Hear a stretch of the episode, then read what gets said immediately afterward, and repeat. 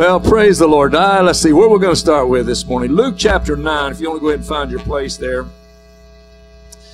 Um, last week, didn't we have an awesome service last week? Resurrection Sunday. I, I, didn't get a count, but I know we had four or five people come up and make a decision for Christ, and that was so, so rewarding uh, to all of us, to me, and uh, actually, I was going to try to get back on the series with Moses today, but the Lord, I think, led me in a different direction. So I'm going to follow the Holy Spirit and preach on what He tells me to preach on. I hope nobody has a problem with that. I hope nobody has a problem with that. Amen. Once we make a decision for Christ, I think it really changes our whole perspective. And I, I think I speak for everybody here. I hope I do we all desire to do something with our life that matters. I don't want to just go through life and do nothing that really matters, that doesn't make a difference somehow. Um, I want to serve something bigger than myself. And I think that's true about all of us. I think a lot of people have midlife crisis because they can't satisfactorily answer the question of what have I done with my life? I think a lot of people get to a certain place in their life and they look back and they realize a, good percentage of their life has passed and they can't really put their finger on something of real significance that they have done with their life and then they have a crisis because it's how much life do I have in front of me? I know how much is behind me. Uh, and uh, what have I really done with it and how much time do I have left to really do something that matters? And so they have a crisis. You know, they look at all the things that they've left undone. And so we should all want to do something that really matters, something that will last throughout eternity, it will have eternal value. Uh, I think the phrase, and I never to get this right, it says, um, All of life soon shall pass, only the things done for Christ will last. And I think that's a very good uh, motto to, to remember, and to live by. The things that I do for Jesus is what's going to really last. Uh, but there seems to be an attitude that's just running out of control in society today. And I think to some degree it's crept in the Christian circles. Um, and it's a narcissistic, self centered, selfish way of approaching life, of what is in it for me. Get all you can get. It doesn't matter who you step on, what rungs you have to climb to get to the top, just so you get to the top. And uh, you, you see that in the workplace, you know, and you see it in a lot of places. People looking out for number one. It's it's all about me. You, I mean, you just get out in the marketplace and people just got that attitude. They don't care about you, brother. It's all about moi, right? And that attitude is everywhere. It's selfish. Well, we don't see that in Scripture. In Luke chapter 9, if you found your place there, verse 23, Jesus is talking and he said to them all, if any man will come after me, let him deny himself and take up his cross daily and follow me. For whosoever will save his life shall lose it. But whosoever will lose his life for my sake, the same shall find it. For what is a man advantage if he gains the whole world and loses himself or be cast away? Now, if we're going to do something that really matters, there's two things that you need to do. Two things you need to make happen. Number one, you need to become a disciple of Jesus Christ. Number two, you need to make a disciple out of somebody else. Amen. Father, we thank you this morning for your word. Lord, I pray that you just give me the anointing to preach. God, I pray that you anoint the hearer. God, that every one of us, Lord, will turn, tune out the world, tune out every thought. God, we will focus entirely on what the Holy Spirit is saying to us today. God, give us listening ears, God. Turn on the ears of our spirit, God, that we will hear what you have to say, God, and we will take that, God, and commit our life to it. In Jesus' name, amen. Now, Jesus Christ uh, was a revolutionary. He changed, I'm talking about the man Jesus. He changed history like no other human being that has ever come onto planet Earth, that's ever been on planet Earth. And um, he changed the whole world. And when we look at how he did that, he didn't lead great armies. He didn't come the way that the Jewish people and the children of Israel expected their Messiah to come. The way he changed the world is the same way you and I are to change the world. One heart at a time. And when you think about it that way, it's not really hard to change the world. You change the world one heart at a time. We are here today as a group, but your life has been changed by someone. How many of you this morning can think of who, a person or several people that was that were really key in you knowing and coming to Jesus Christ? How many of you can think of that person or those people this morning? Someone touched your life and changed your life. And that's the reason you are here as an individual and we are all here as a as a group. But not only did someone touch your life, you touched the lives of many other people. Some of those people you will know that you have touched their life. But, church, there's a lot of people you're going to touch that you will never meet. In other words, if I have an influence on your life and then you go out and touch somebody else's life, I may never meet that person. But indirectly, they are in the kingdom because I influenced your life. You see how that works? It's kind of like a wildfire. When it starts, if you ever stomp leaves when they're on fire and the fire bounces over, the leaves over there catch on fire and the leaves over there and, and the wind gets in it, oh my goodness, boy, if a wind gets in the fire, it's going to take off.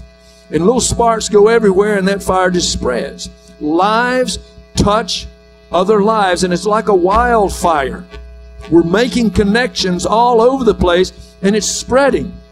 Uh, have you ever seen the map come up? And I think it might be Verizon or something. You see these little lights shooting out every direction, and all of them are just jumbled up, and it looks like spaghetti. Well, that's the way our influence on other people's lives are. How many connections are made from your connection that was made through the connection that got to you? And you see how that works? And sometimes we feel like, and I think the devil tries to make us feel like you're not making any difference. You're not changing anything. What's the point? Why don't you just give up? Because I'm not really doing that much. But I believe that's not true. I believe that we are making a difference. Now, I received a touch through my parents. So my mom and dad were Christians. I was a Christian since before I was even born. My family was in church. And that was because somebody, I don't even know who, touched the life of my father. It didn't come through his family. His family were not Christians. In fact, my fa- grandfather was a bootlegger.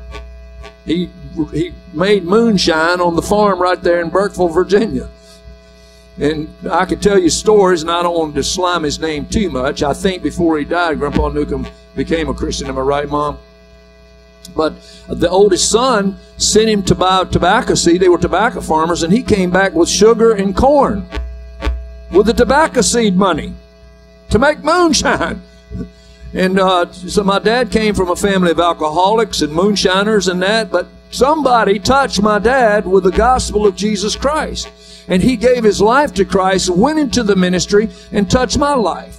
My mom grew up in church. My grandfather on my mother's side was a godly man, unlike my father's father. And I don't know, now you go back far enough, his grandparents, my, my great grandfather was named Razor Dean. And they called him Razor Dean because, well, figure it out. He was good with a razor, I guess. I don't know. All I know is Razor Dean chewed a bull's ear. He got mad at the bull, jumped up on his back, and started chewing on his ear. He was a mean man. And I could tell you stories about that. But somewhere along the way, somebody got to my grandfather, my grandpa Dean, and he was a godly man. In fact, my dad went to preach in a church one time and they didn't know if they were going to let him in or not. This was up in Cherokee. See, my mom comes from Jer- Cherokee descendant. Uh, we've actually been into, I played with Chief Saunooke's grandchildren when I was little. And we went to see some of mom's family up there in Cherokee. Dad preached in one of the Cherokee churches. I sang there as a little boy. They sang in the Indian tongue. And in one of those churches, they weren't going to let my daddy preach. And then they found out he was Estes Dean's son. They said, Oh, all right, if you're Estes Dean's son in law, you can come and preach then. So he was a godly man. Somebody touched his life. So I wonder how many connections were made so that a touch could come to my mom and to my dad and to other people that touch me. Wouldn't it, aren't you going to be excited to get to heaven and see all of how all of that worked? I am. I just, you touch this person's life and they touch that one and there might be multitudes of people that has been affected by your witness and you don't know anything about it. Maybe somebody that's just watching you and they're influenced by your Christian living and it touches them. It may not necessarily be something you say, it may be something you do. Now, I wonder how did your life change when somebody touched you? Mine changed pretty radically at age 20. I really got on fire for the Lord. And we used to sing a song says it only takes a spark to get a fire going. And soon all those around can warm up to its glowing. That's how it is with God's love once you've experienced it. It's fresh like spring. You want to sing, you want to pass it on. You know, it only takes a spark. Now, if a spark can start wildfire, what can a flamethrower do? Huh? What can a flamethrower? If that little spark can get it, man, I want to go through with a flamethrower. I asked somebody this morning, you want to be a spark? Or do you want to be a flamethrower? Brother, I want to be a flamethrower. How about you? And I think if you really sell out for Jesus, you can be a flamethrower.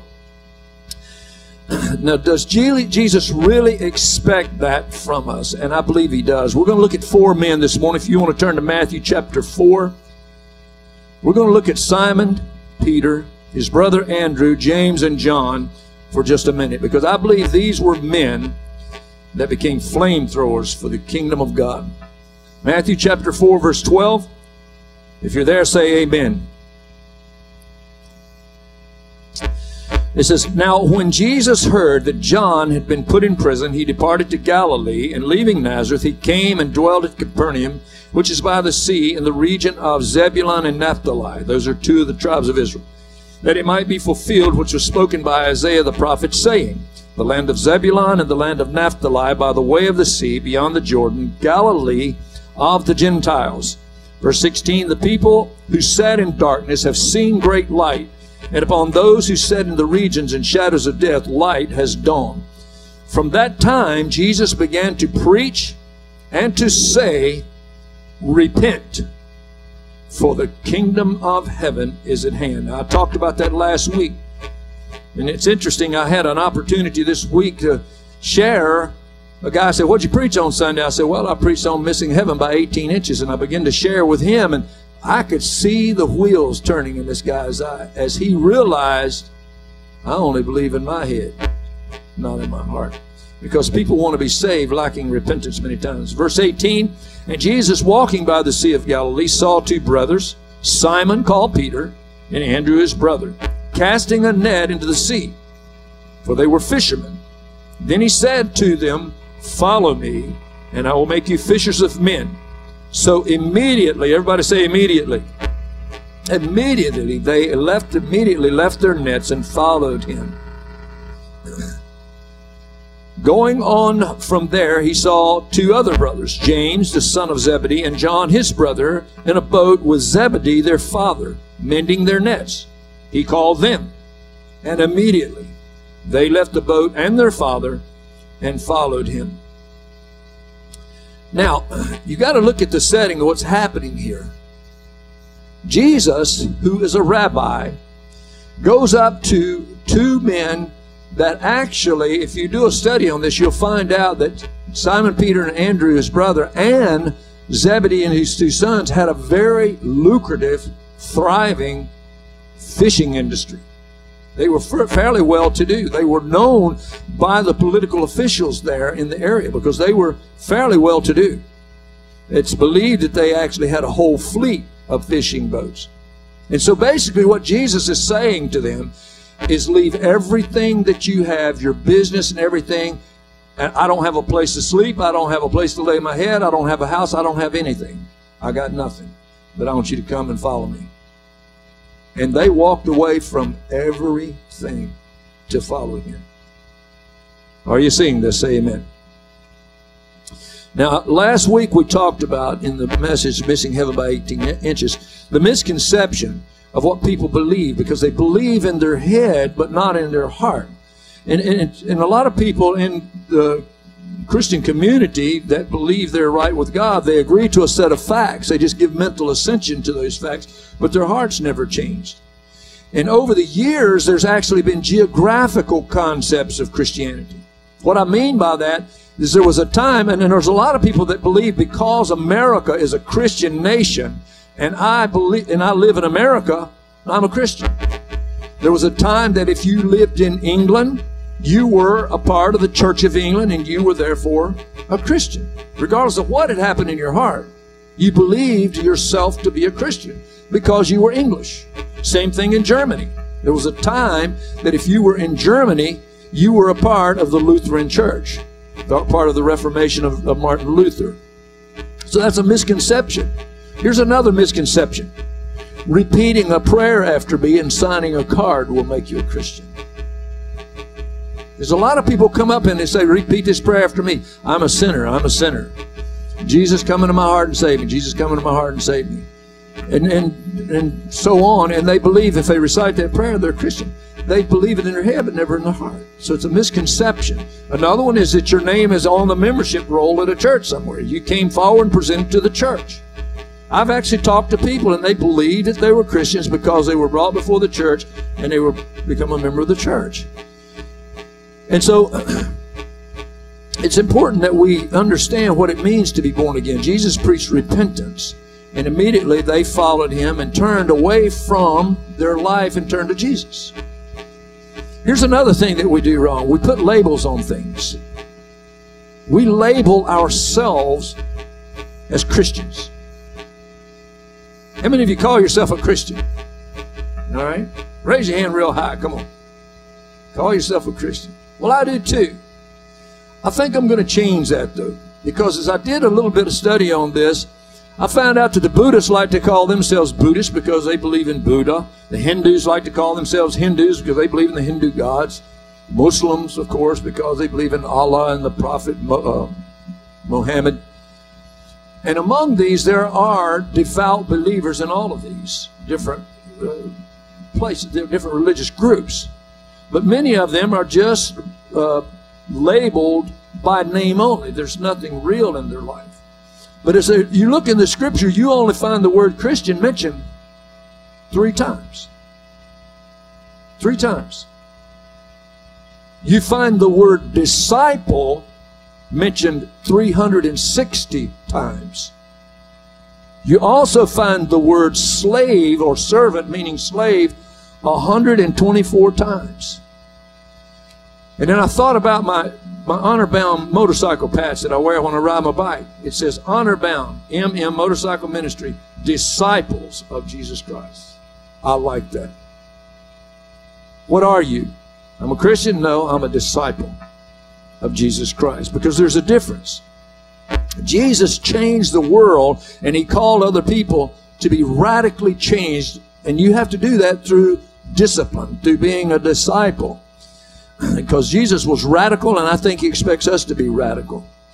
The modern approach to Christianity, though, has taken that radical nature of being a true Christian and it's taken it away. Now, I don't know who said this. It's a, the quote uh, is from an unknown author, but it says, If everyone that claimed to be a Christian would really take up the cross and follow Jesus, the world would be transformed in a month. Now, you think about that. Here in America, 80% of the American population claim to be Christian. 80%.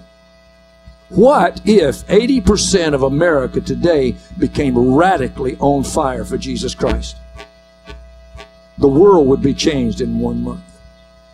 Now I believe that I believe that's true.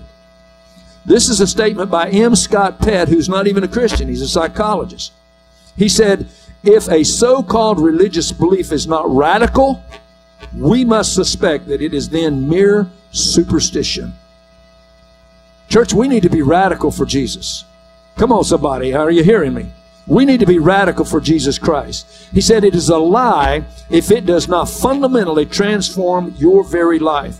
if your faith, he says, your faith is a lie if it does not significantly change one's economical, political, and social behavior.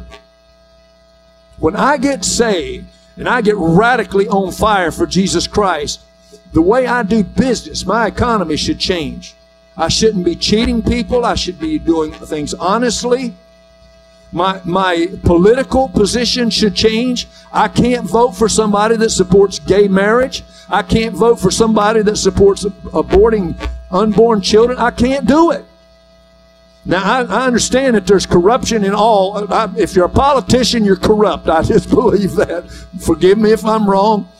I'm sure there might be one honest one out there somewhere. I'm um, Lord have mercy. Maybe I stepped off into it then, but Christians, I mean, disciples of Christ ought to be running for political office and don't let it corrupt you when you get there. Is that even a possibility? Well, I better stop. I'm going to go on a rabbit track here I don't need to get on, but, but, but we need to change. Amen. If I am radically on fire for Jesus, I'm going to change socially. There's some people i w- I'm just not going to hang with now. There's some places I'm not going to go. And it should fundamentally change the way you lived your life. The, what I'm getting at this morning is Jesus is Lord. We don't make him Lord, he is the Lord.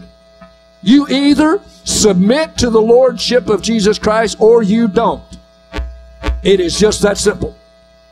And we're going to be radically on fire for Jesus, then you will submit to his Lordship. He is the master, and we are his slave. We're not his servant, we are his slave. When you look up that word in the Greek, it's kurios. He is the kurios. It means slave owner. Everywhere you see Lord, it's kurios. He is the kurios. He is the slave owner, and you are the doulos meaning slave. You're his slave. The Bible says you're bought with a price. You're not your own. John 13, 13 says, Jesus said this to his disciples, You call me Master and Lord, Kurios, and you say, Well, for so I am. I am a slave owner, he says. You're calling me by the right title. I am a slave owner. You see, they understood that. In the first century, they understood lordship and servitude. I guess that's why enjoy, I enjoyed Downton Abbey so much because it kind of got that in a simple way sorted out in my mind what that was really like. When Lord Grantham said something, you just did it because he was the Lord of the, of the manor. And if you're a servant, you don't question, you just do it. Because he is the kurios and you are the doulos, the servant, the slave. Now, look in James chapter 1 and what James said. James is the half brother of Jesus now. He says, half brother. In other words, Joseph was his father, Mary was his mother. Jesus, Mary was his mother, but who was his father? Huh? Come on, are you listening? God was his father. So they're half brothers. Not only that, but he was the leader of the first church in Jerusalem. Pastor of the first church in Jerusalem. But when he writes the book of James, he doesn't say James, the half brother of Jesus. James, the pastor of the first church of Jerusalem. Huh? What is his title? James, a doulos of God and the Lord Jesus Christ. I am a slave, he said, of God and of the Lord Jesus Christ to the 12 tribes which are scattered abroad. Romans chapter 1 verse 1, Paul says, Paul, a bond servant, a slave of Jesus Christ. When he wrote in the book of Philippians, he's writing with Timothy. He says, Paul and Timothy, slaves or bond servants of Jesus Christ. Timothy, Paul said, The things you've learned from me, you go and commit that to faithful men. Timothy could have said, Man, I, I'm important. I am the district manager. I'm the I'm the sectional leader, I'm the whatever. But he didn't. He said, I am a slave to Jesus Christ. Peter said in 2 Peter verse 1, Peter, Simon Peter, a slave to Jesus Christ. In Jude chapter 1, Jude was also a half brother to Jesus. He says, Jude, a slave, a bondservant to Jesus Christ. There was a student under Dr. Rutland. You all hear me talk about Dr. Mark Rutland, a man I greatly admire. He was the president of Southeastern University down in Lakeland, Florida, uh, AG Bible University. One of his students came and says, I want to change the world, Dr. Rutland. I want to be a great orator. I want to be a great evangelist. I want to go across the world and preach the gospel. Dr. Rutland says, You're setting your sights way too low, son. He said, Well, what do I need to do to strive? What do I need to strive for, Dr. Rutland? This is what Dr. Rutland told him. He said, You should strive to be a crucified slave of Jesus Christ. That's your goal. That's what you should strive for. Strive to be a crucified slave of Jesus Christ. Now, some people don't like to be called a slave. People like to think, I am independent. I am my own man. Nobody runs me. For many years, that was my attitude as a tradesman. I was a pipe fitter. I was very good at it. If I went on a job, they didn't treat me right. You say, well, I had a job when I, I was looking for a job when I came here. I'll be looking for a job when I leave. You ever heard that before, gig? Uh, I'm not swinging on the gate begging you for a job. Nobody owns me. Nobody runs me. I was an arrogant, cocky, smart aleck prima donna, and I'll admit it. You know, Jesus has worked in my heart and still working. Am I right, Bernie Smith? Bernie back there, huh? He's probably seen some of that attitude. We worked together about five years out there in North Carolina. Oh man, I was good at my trade and I knew I could go get another job. All I'd do is pick up the phone and I had another job, you know. So nobody owns me. I'm independent. I'm my own man. But brother, we, we need to get that kind of notion out of our head. Because you, I want you, if you're not listening, you hadn't heard anything I've said up to now, I want you to hear this. This is a news flash for you. You will be a slave to someone or something. You will be a slave to someone or something. Romans chapter 6, verse 12 says, Therefore, do not let sin reign in your mortal bodies, that you should obey it in its lust. And do not present your members as instruments of unrighteousness to sin, but present yourselves to God as being alive from the dead, and your members as instruments of righteousness to God. For sin shall not have dominion over you, for you are not under the law but under grace. What then? Shall we sin because we are not under the law but under grace? Certainly not.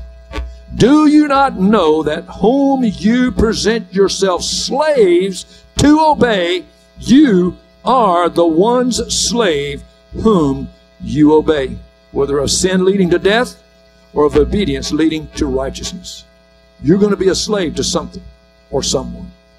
You'll be a slave to Satan, to the flesh, to the world. Some people are a slave to money. Jesus called it. He said, You can't serve two masters. Talking about money. You will love one and hate the other, or you despise one and cling to the other. You can't serve both God and mammon. Mammon meaning money. So he said, You're going to be a slave to money. Some people are a slave to their possessions. They, they, they drive these tin gods around with rubber tires on it. You know what I'm talking about? They're ten gods. Oh, look, look, worshiping these gods. I say, look, there goes a truck driving a man. Some people are slaves to habits. Huh? I say, look, there goes a cigarette smoking a man. Because it owns them. Are you hearing me? It owns them. I know what that's like. Nicotine is one of the most addictive drugs known to man. Am I right, Pastor Joe? Where's he at? Oh, he's not here. Okay. Because he was, t- he looked up, a, he did a research on that one time and said your brain actually will will retask the neurotransmitters in your brain for the sole purpose of craving nicotine. He said people never actually get over craving nicotine, but I am an exception to that rule because I can tell you something, brother. When God touches you, He sets you free. Because in 1980, at an altar at United Churches of the Trinity on a Wednesday night, God touched me, and just like that, the craving that I had for nicotine was gone forever. Do the math. That's 1980. This is 2015. I got up. I did not want another cigarette. I mean, I was. I had so bad. I would have a chew of Levi Garrett in my mouth and smoking a cigarette at the same time. I, I mean, I was hooked, brother. You will be a slave to something or someone. Some people are a slave to peer pressure. They can't say no to their friends even if they know it's wrong. But some of you will be a slave to Jesus Christ. Amen. I'd rather be his slave because he's the kindest taskmaster you'll ever have. When you're born again, you belong to Jesus. 1 Corinthians 6:19 says what? Know you not that your body is the temple of the Holy Ghost which is in you, which you have of God, and you are not your own. For you were bought with a price. Therefore glorify God in your body and in your spirit, which are God's. You say, well, can the world look at you and tell that you belong to Jesus?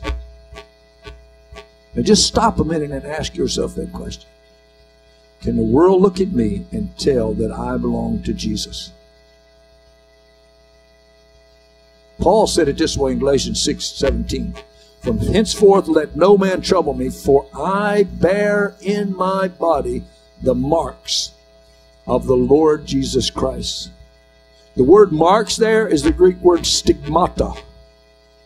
And what it means is stigmata. There's this thing going, I think, around through Hollywood. I don't watch horror movies, never have, but I understand that there's something about the stigmata in horror movies or something that is a, a sign that appears on your body. There's some demon, something put there. In the Catholic Church, they got this thing where some guy has holes appear in his hand, and it's called the stigmata. It's God showing that he is belongs to him. Well, the stigmata, and they understood this in their day when he said, Paul is talking to him, he said, I bear in my body the stigmata. It was a brand that a slave owner would brand his slave with to show that that slave belonged to him. That's what the stigmata is. It was a mark on their body. It was placed there by the slave owner to claim ownership of that slave. It's like branding a cow or a horse in the cowboy days.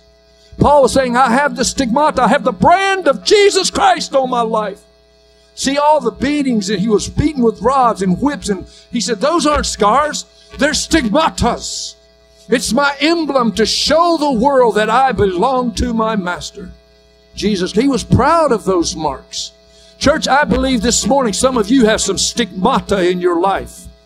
There's some things that's happened in your life and you've been faithful to Jesus Christ through it all. And people can see that and they know that and it's the stigmata that shows that you will not give up no matter what because you belong to your master, Jesus Christ. Amen. Boy, that's a that's an amen ground right there. Y'all need to be amen amening up in here this morning. You say, well, what about being a friend for Jesus? He said, he's a friend that sticks closer than the brother. He's supposed to be our friend. Adrian Rogers tells a story about an Admiral Nelson. He was a British naval officer. They defeated the French. And the French are supposed to come on board the naval ship, the British ship, and surrender. Well, he wore his sword, and as a part of the surrender, they are supposed to take their sword out and present their sword as an act of, I'm giving up my weapons and I'm surrendering to you. I'm going to live at peace now. And the British officer uh, standing there Admiral Nelson, and the French officer came up with his sword by his side and stuck his hand out. How many of you know where the handshake began? Way back then. What it's saying is, I am offering myself defenseless to you. This is my hand that I draw my sword with. And if I offer it to you, I'm saying I trust you. I'm making myself vulnerable to you. He stuck his hand out, and Admiral Nelson said, First your sword, then your hand. What he is saying is, once you surrender to me, then we'll talk about being friends. What about Jesus being a friend that sticks closer than a brother? First, you surrender to Jesus Christ. Then he'll be your friend. But I'm not so sure he wants to be your friend if you don't surrender to him. Real quick, are you still with me? I'm going to give you an acronym for the word Lord, L O R D. All right, I'm going to go through this quick. L stands for loyalty. Loyalty to Jesus Christ. Peter and Andrew It says, when Jesus came and called them, said, immediately they left their nets and followed him. Not only that, but James and John, they left their nets and their father, who was raising sand about it. He wasn't happy. Where are you going? I got nets to fix. We got fish to catch, and you're going to follow a rabbi you don't even know. Get back over here. And he was going off. Jesus called him thunder. They were called James and John, the sons of thunder, because he was having a, an emotional meltdown when his two sons followed Jesus. Are you seeing this? That's why he called them the sons of thunder. It's easy then to understand Matthew 10 37 when he says, He who loves father or mother more than me is not worthy of me. And he who loves sons or daughters more than me is not worthy of me. They were willing to give up everything because they were loyal to him. You see, it's not Jesus and, it's Jesus only. It's not Jesus and something else, it's Jesus only. And a lot of people in the world, here in America, see, we've got these misconceptions that's crept into the church. In other parts of the world, and especially among the Muslims today, when they come to Christ, one of the first things they want to know is when can I be baptized? I heard a story about a, a, a mission work in Indonesia. Indonesia has more Muslims per capita than any other place in the world. And they actually had a, a, a, mission outreach there, and the Muslims were coming to Christ in mass. And so they wanted to know when can we be baptized? And so they set up a baptismal service the next day, and this young lady showed up carrying her suitcase. And, and the, the minister I heard talking about this said he was a little alarmed because he didn't know what was in that suitcase. Knowing radical Islam, it could have been a bomb, you know. And so finally she gets baptized, and he asked one of the other young ladies, What was the suitcase all about? And he says, When she went home, she told her father that she had become a Christian and that she was going to be baptized. And he said, Well, you can be baptized if you want to. But if you do, you don't belong to this family anymore. You get out and don't you ever come back again. And so she packed her suitcase and she went and she was baptized. You have to be loyal to Jesus. Are you giving up everything for God? Is He Lord of your life or is He not? Oh, be obedient. Now, everybody has their own areas that they have to submit to. Some people are obedient in some areas, and a person beside you may not be. I think this is a very personal thing. We, there's some things you need to do and some things you need to stop doing. That's between you and God. But whatever God is leading you to do, you need to do. Obey Him. Hear His voice. Do what He says. I think the, the goal for every Christian is to find God's will for your life and just do it. Just do it. Um, I like the song Don Francisco. You already know Don San Francisco is one of my favorite artists, right? He wrote this song. He says, uh, uh, I don't care how many buses you own or the size of your sanctuary. I don't care how steep your steeple is or if it's sitting on a cemetery. I don't care if you've paved your parking lot and put pads upon your pews. What good is a picture perfect stage if you're missing all the cues? I don't care if you pray for miracles. I don't care if you speak with tongues. I don't care if you said you love me in every song you sung. Uh, I don't care if your sacrifice of praise is loud enough to raise the dead. The thing I need to ask you is have you done the things I've said? Do you love your wife?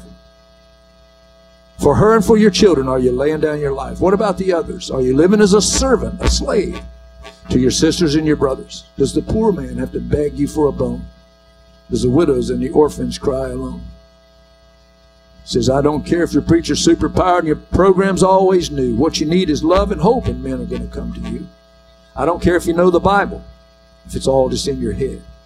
The thing I need to ask you is, have you done the things I've said? Are you obeying God? Are you hearing me, church? Are rejection you're loyal, you obedient, you're going to be rejected. Jesus is Lord, and you will be rejected if you make him Lord of your life. Mark 13 13, he says, And you will be hated by all for my name's sake. But he endures to the end shall be saved. You see, Jesus is countercultural to the world that we live in. And we're seeing this more today than we've ever seen it before. Brother, they hate Christians around the world. And we're seeing that, I mean, it is on the rise. They hate Christians. I mean, you can run out there and say, I'm a demon possessed lesbian goat worshiper. And the world will say, Woo! That's cool there, dudette. I want to hear what you have to say. But you can go out and say, I'm a born again child of God, and they'll say, Check your free speech at the door. We don't want to hear nothing you got to say. Am I right? Come on, somebody. My wife ran into that down at the game department when she worked down there. She's talking about Christ, and they said, uh, You can't talk about the Lord here. She said, Excuse me. I didn't check my First Amendment right at the door of this facility when I came in. I have the freedom of speech, and I'm going to talk about Jesus everywhere I go. If you don't like it, you can leave the room. You know. Our problem is today the churches have tried to make Jesus cool. And in attempting to do that, we, we have taken the effectiveness of being a Christian, of being a disciple, out of the church. Because Jesus said he doesn't need to be cool. He is the king. And kings don't need to be cool, they just need to be obeyed. All right? And if you serve him, you're going to be rejected. You just need to represent him like he is. And when you do, I'm going to tell you, when you do, you will be rejected. Well, I've been ostracized in a lot of different circles. You know, not included, not invited. There's some of them I didn't want them to invite me. If they had invited me, I would have graciously declined. I didn't want to be there anyway. D stands for death. You must die to the what's in it for me. Looking out for number one. It's all about me. Get all that you can get. Luke 9 23 said to them, He says, If you are going to come after me, you must deny yourself and take up your cross daily. Church, taking up the cross doesn't mean just putting a little gold necklace around your, your neck with a cross on not just a gold piece of jewelry. What he's saying is if you're going to follow me, take up the electric chair every day. Every day. Take up the gas chamber. Take up the firing squad every day and follow me. Paul said, I die daily. Church, this is a it's a it's a death walk. I know that sounds morbid, but if we're going to represent Jesus, let's represent him correctly. Amen. Galatians 2:20 he says I have been crucified with Christ. It is no longer that I who live, but Christ lives in me. And the life that I now live in the flesh, I live by faith in the Son of God who loved me and gave himself for me. I crucify myself every single day, he says. I had somebody just recently send me an email, said that you got a spirit working in your church the evil spirit. I'm a hundred percent convinced of this. And I, I read part of it and I was like, I'm not going to read any more of this. Because that is a that is an utter impossibility. My Bible, see, I, I know the word too, right? Are you hearing me? And it says, I give unto you power to tread upon serpents and scorpions and over all the power of the enemy. Nothing shall by any means hurt you. Whatsoever things you bind on earth, they're going to be bound in heaven or in the realm of the spirit. I understand that. I know what it means. And I pray all the time. I bind every spirit in this place that's not of you, God. It has to leave. It has no authority here. Therefore, no spirits operating in this church except the Holy Spirit. Are you hearing me? What he was getting at is that somebody in your church was mean to me. They treated me like I was dirt. Blah, blah, blah. Well, that's not an evil spirit working in the church. That's somebody, if that is true, that needs to die to their flesh. You got to be loyal. You got to be obedient. You're going to be rejected, but you got to die to your flesh. We need to be kind one to another, tender-hearted, forgiving one another. Esteem others higher than you do yourself. Fruit of the Spirit is love, it's gentleness, it's goodness. If somebody actually did that, that's not an evil spirit working in the church. It's somebody that needs to die and start doing what Jesus said that we're supposed to do. You know, I've been in some churches, boy, you, you think there's a spirit working, it might be, because this side wouldn't talk to that side, and this side talking about that side. And, oh my goodness, I've seen them almost come to blows, yelling and screaming at each other, use using profanity in the church at each other. I was telling somebody the other day, Mark Rutland was invited. He said, This guy came and says, Dr. Rutland, our church is torn apart. Says we just need a mediator to come and mediate a business meeting. He said, "Oh no, no, no, no! Who made me a judge over thee?" He said, "And somehow I don't know how they talked me into it." He said, "When I went in there, said this side wasn't talking to that side." He said, "The Berlin Wall could have been right down the center aisle, and it wouldn't have looked any different." He said it was terrible. And after two hours of that, he said, "Is there anybody in here that knows how we can fix this thing?" He said there was an old gentleman sitting in the back in a wooden chair, there's a wooden floor in there, with the chair leaned back on two legs against the back wall. He said, when I said that, he set that chair down and he said, boom! He said, I do. He said, let's dynamite the whole thing. he said, brother, I thought that was the word of the Lord.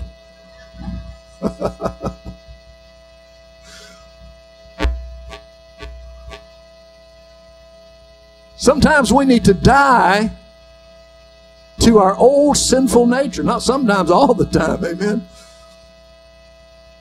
When I'm saying I'm living for the Lord, we, we need to do that. Live for the Lord, not for me.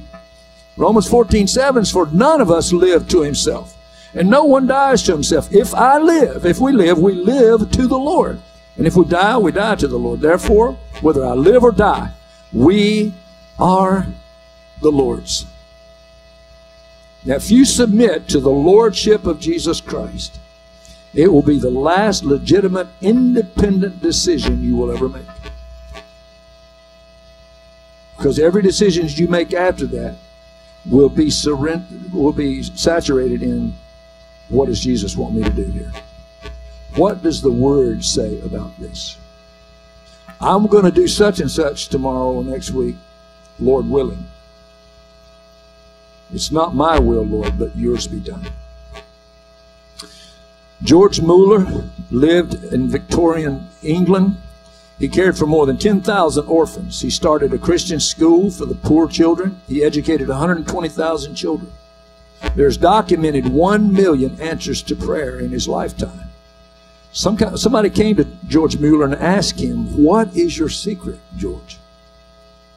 And this was his answer there was a day when I died to my opinion, to my preferences, to my taste, and to my will, and to the world, not caring if the world accepted me or rejected me. I died to the approval and blame even to my own family and friends, and since then, I have only cared about God's approval. That's my secret. Have you sold out to Jesus Christ?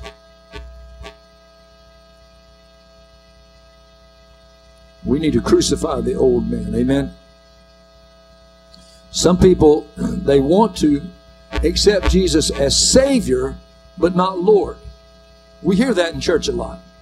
I was a young man, I accepted as Savior. Many years later, He became Lord of my life. And, and that's, that is a process, and I think that is true to some degree. But, church, if He is going to be your Savior, He will be your Lord or he's really not your Savior. That's my take on it. It's like joining the Army or the Navy or the Marine Corps or the Coast Guard or the Air Force and going to the recruiting offices. I want all the benefits. I want all the pay. I want to travel around the world on your nickel. I want you to give me all the education for free, but I'm not going to do anything. I don't want a drill, uh, drill a sergeant telling me what to do. I want to get up when I want to get up, and I want to do what I want to do. I don't want to submit to any of that. I just want all the benefits of it. That drill instructor say, I don't think the military is for you. And I think people that try to make Jesus their friend and their Savior, but not their Lord, I think Jesus is saying, this is not for you. The last example, there was a guy named William Borden. Who's ever heard of William Borden? William Borden was the heir of the Borden Dairy Estate. When he graduated from high school in 1904, he was a millionaire. His parents sent him around the world as a graduation gift. And George, as he traveled around the world, God gripped his heart as he saw the condition of the world and the people and their need for Jesus. He came back home and told his parents, I'm going to be a missionary. And they tried everything. He said, You're giving up everything. You've got all this wealth, this business to run. He said, I don't want to run the family business. I want to be a missionary. And so he entered into Yale University. And while he was there, he took his Bible down and he wrote, No reserves in the front of his Bible. I'm not holding anything back. There's no reserves. It all belongs to you. He wrote, No reserves. His classmate says that he was far ahead of all of us spiritually. He had already given his heart fully to Christ. He, we who were his classmates, lean, learned to lean on him and found in him a strength that was as solid as a rock just because of his settled purpose in consecration, consecration to Christ. When he got out of Yale and he graduated from Yale, he had all kinds of job offers. He would have been a multimillionaire. But he walked away from all of it and he entered the mission work. And when he left America to go, he was on his way to China. He wrote under his in his Bible under no reserves, he wrote no retreat. On his way to China, he stopped in Cairo, Egypt. And while he was there, he was struck with cerebral, cerebral meningitis. And the doctors told him, finally said, Mr. Borden, I'm sorry, but there's nothing we can do. Today is probably going to be your last day on this earth. He took his Bible out and he wrote under it, no reserves, no retreat, no regrets. And then he died. Now, some people look at that and say, What a waste. But I thought about that.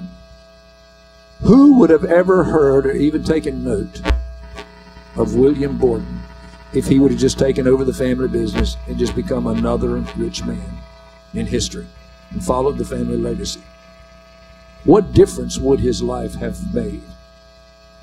But because he gave it all to Jesus, not only did he receive a reward when he got to the Father, because he gave it all. He forsook, like Peter and Andrew, he forsook the nets, he forsook everything, he forsook his family for the Lord.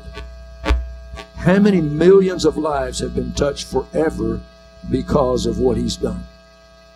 See, in my mind, that is a flamethrower not just a spark. How many lives are you going to touch for Jesus? What are you willing to forsake for Him? I hope you got that this morning. I've hit it from every angle I can think of. Would you stand to your feet this morning? Are you a spark or are you a flamethrower? I think to be a flamethrower, you've got to be radical for Jesus and give it all to Him. Amen. And I wanted to challenge you this morning to do that. I, I don't know where you are this morning in your relationship with Christ. Maybe you're here this morning, you've never made a commitment to Christ at all. We had quite a few people last week decided, I want to give my life to Christ and I want to live my life for Him. And um, one brother said, I made the 18 inch connection last Sunday. Didn't even realize that I just believed it in my head. I never really had changed in my heart.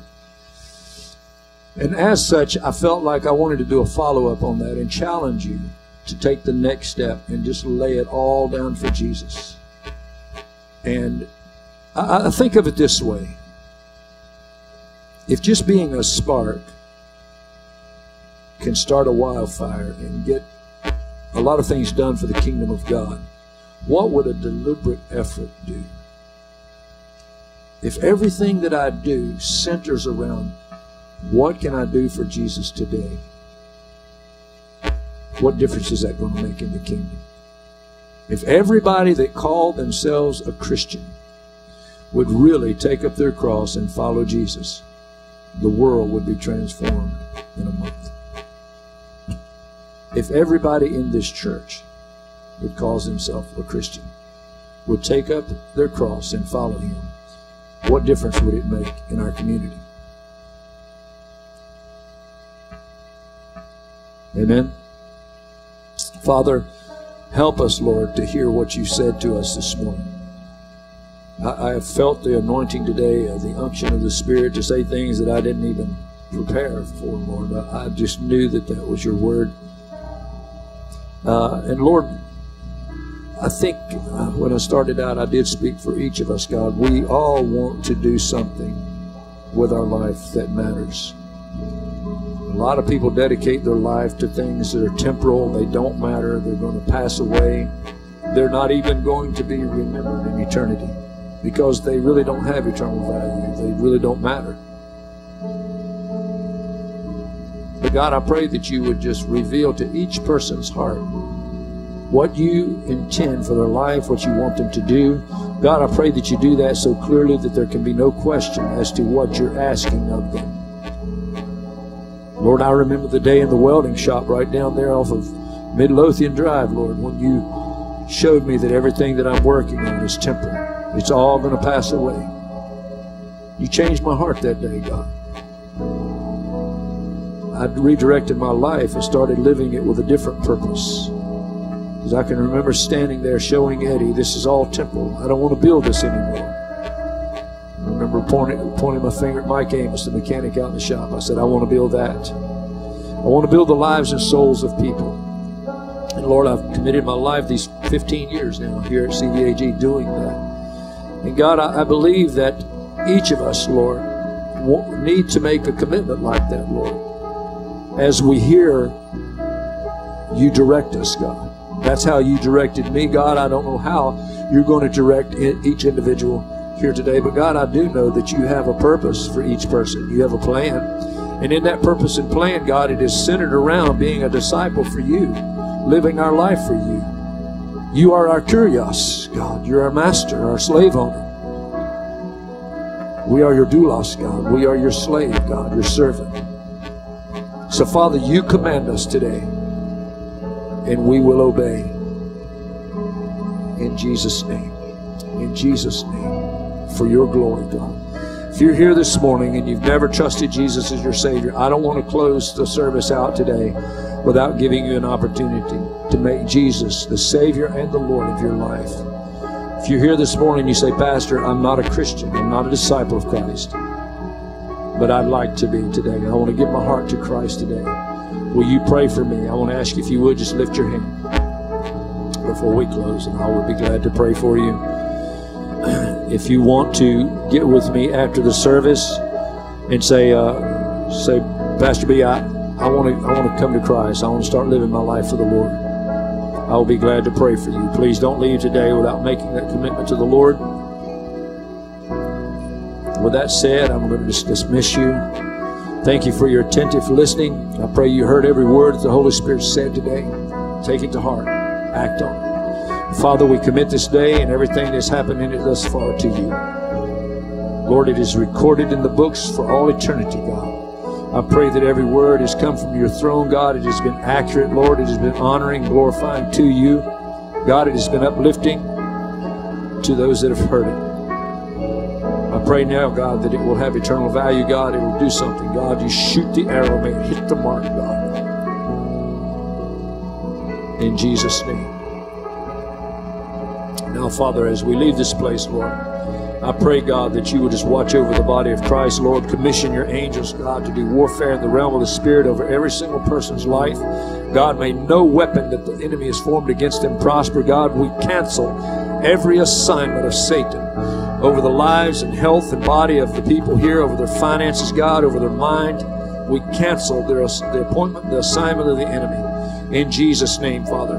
Father, what we do is place of it, God, we release your blessing, God, in your favor, Lord, over the lives of your people. Now, Father, we bless this place, God. We bless these people here, God. We bless their home, Father.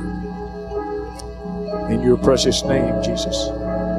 Make it a refuge, God, an escape from the world, Lord. A place where you're honored, a place where you are welcome. In Jesus' mighty name, amen. Amen. God bless you, church. Thank you for listening to this message. We hope you are blessed and encouraged by it. Central Virginia Assembly of God is located on 5052 Cross County Road, Mineral, Virginia 23117. If you would like more information about the church, visit us at centralvaag.org or call 804 514 2413. We would love to hear from you. God bless.